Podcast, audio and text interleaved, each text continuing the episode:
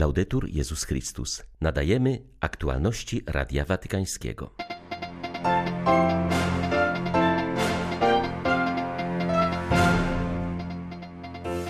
Praca jest rodzajem namaszczenia człowieka godnością, powiedział papież podczas audiencji ogólnej.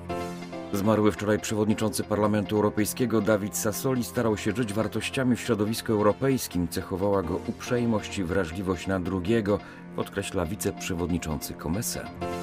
Członek Watykańskiej Komisji do Spraw COVID-19 uważa, że redystrybucja zysków koncernów farmaceutycznych mogłaby pomóc w dostępie do szczepionek najbiedniejszym krajom. 12 stycznia witają Państwa Krzysztof Bronk i ksiądz Krzysztof Ołdakowski. Zapraszamy na serwis informacyjny.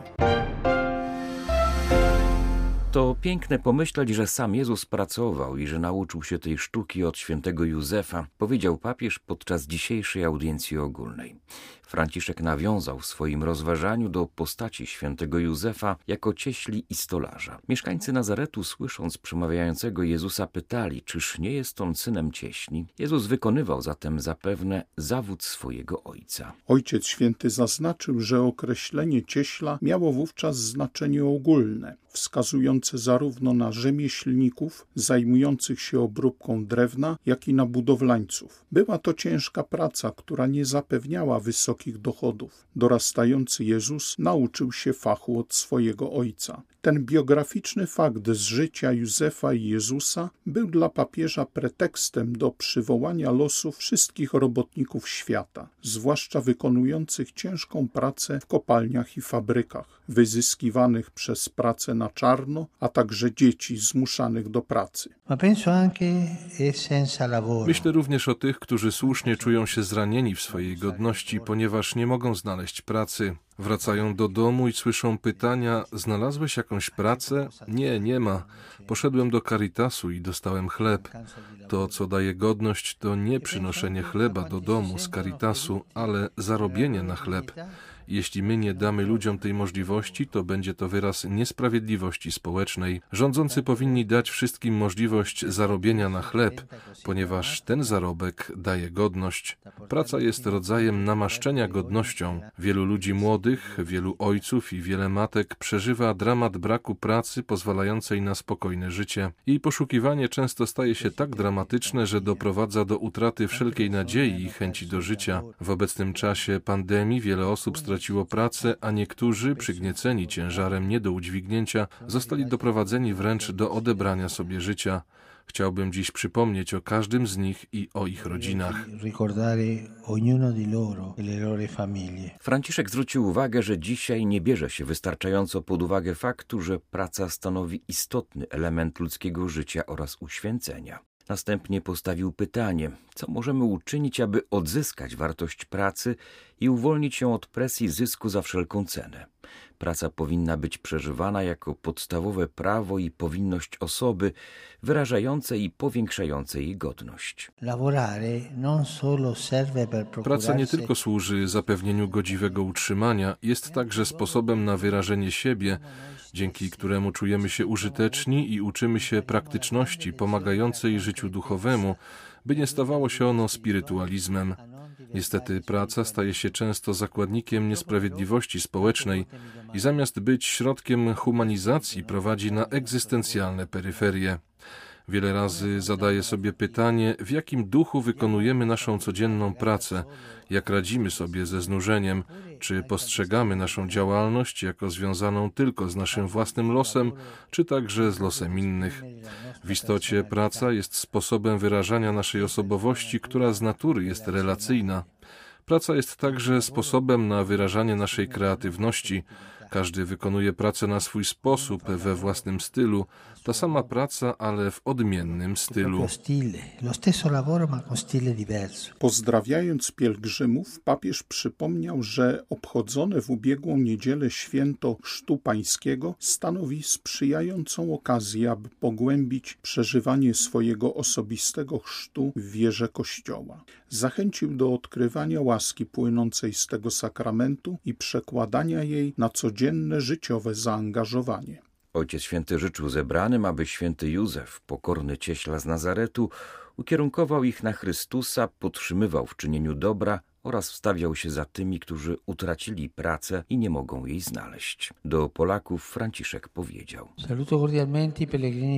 Serdecznie pozdrawiam polskich pielgrzymów. E Drodzy bracia i siostry, wraz ze świętym Józefem Cieślą prośmy Pana, aby dzisiejszy świat był coraz bardziej wrażliwy na ludzką i duchową wartość pracy. Jak bowiem mówił święty Jan Paweł II, Józef z Nazaretu przez swój warsztat, przy którym pracował razem z Jezusem, przybliżył ludzką pracę do tajemnicy odkupienia. Z serca błogosławię Wam, Waszym rodzinom i bliskim.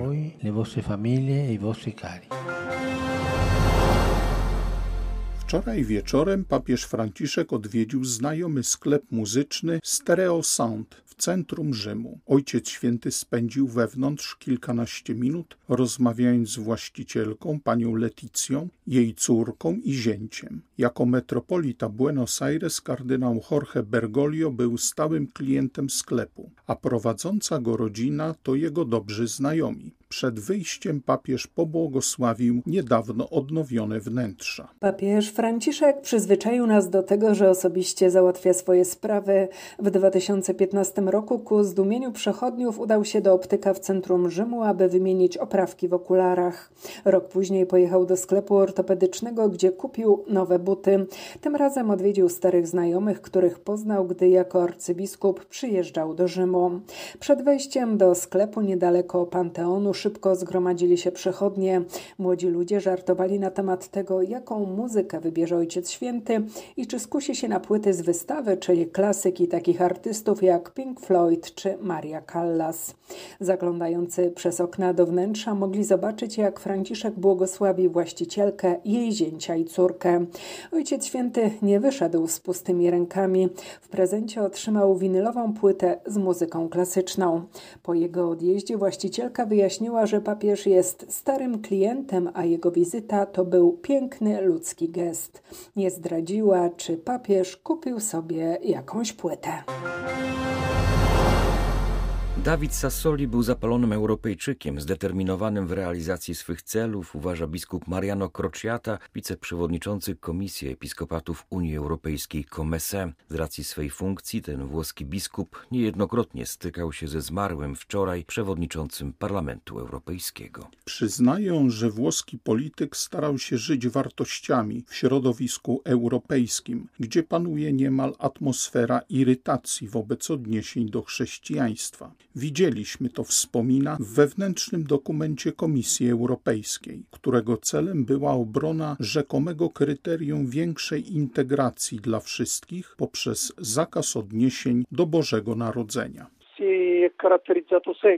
Sassoli zawsze odznaczał się uprzejmością i wrażliwością na drugiego, ale jeszcze głębsza była w nim silna determinacja, która pokazywała, że ma wielką jasność co do celów, które chce osiągnąć. To nasiliło się w ostatnich latach, kiedy świadomość odpowiedzialności instytucjonalnej i politycznej prowadziła go do tego, by nigdy się nie zagubić w sprawach drugorzędnych jakiejkolwiek natury, ale zawsze stawiać sobie wysokie cele w sprawach zasadniczych, a zatem łączył w sobie uprzejmość z wielkim skupieniem i determinacją w sprawach najważniejszych i z wielką pasją dla Europy.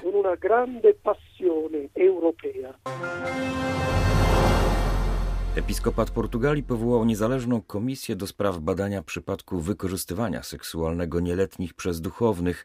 W jej skład wchodzą ludzie świeccy, m.in. prawnicy, psycholodzy oraz dziecięcy neuropsychiatrzy. Raport komisji ma być gotowy do końca roku i obejmować okres od 1950 do 2022 roku.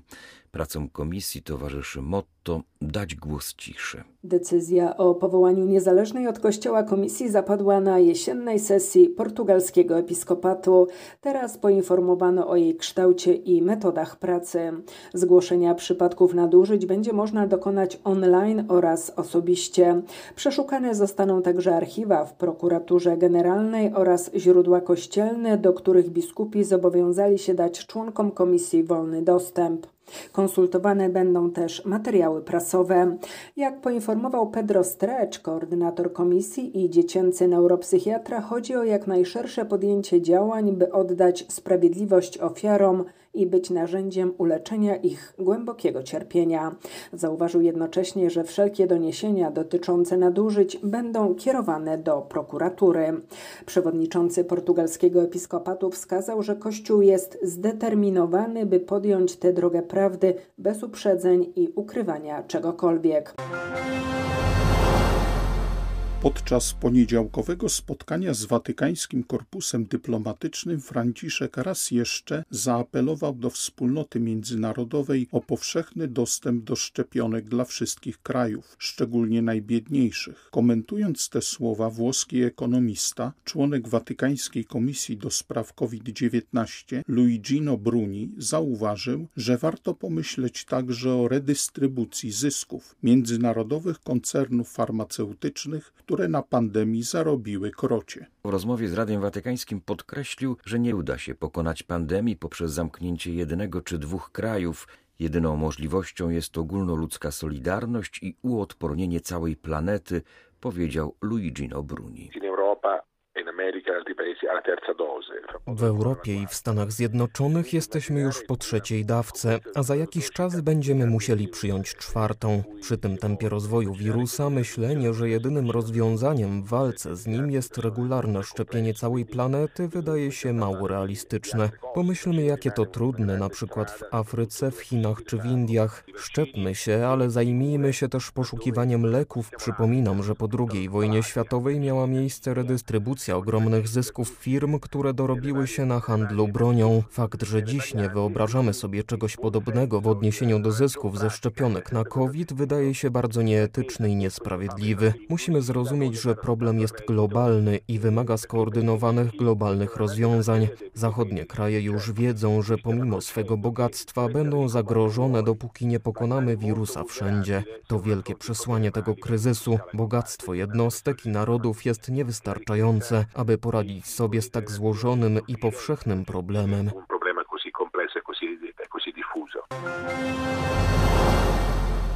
We Francji Nowy Rok rozpoczął się od serii profanacji chrześcijańskich miejsc kultu. Po raz kolejny ucierpiała Bazylika Świętego Dionizego, nekropolia francuskich królów. W tej samej diecezji z dwóch kościołów wykradziono Najświętszy Sakrament. Tym niemniej, pomimo narastającej agresji, Francuzi są coraz bardziej przywiązani do religijnego dziedzictwa swej ojczyzny. Katedralna Bazylika w Saint-Denis już w 2019 roku stała się przedmiotem agresji ze strony 41-letniego Pakistańczyka. Uszkodzone zostały witraże i organy. W tym roku do ataku na bazylikę doszło 5 stycznia. Agresorowi udało się obalić na ziemię trzy figury świętych i powybijać szyby w gablotach. Dzięki szybkiej interwencji udało się go powstrzymać. Cztery dni później w tej samej diecezji nocą dokonano profanacji w dwóch kolejnych kościołach. Zniszczono tabernakulum i wykradziono konsekrowane hostie. Z kolei na południowych przedmieściach Paryża sprofanowany został dwunastowieczny kościół świętego Germana. Również w tym wypadku nie chodziło o zwykły akt wandalizmu. Agresorzy wyłamali zamek od tabernakulum i ukradli Najświętszy Sakrament. Do podobnych ataków dochodzi również na terenach wiejskich. Przewodniczący Komisji Episkopatu Francji do spraw sztuki sakralnej podkreśla, że w ostatnich latach znacznie wzrosła wrażliwość Francuzów na ich religijne dziedzictwo. Niewątpliwy przełom stanowił pożar paryskiej katedry Notre Dame. Były to aktualności Radia Watykańskiego. Laudetur Jezus Chrystus.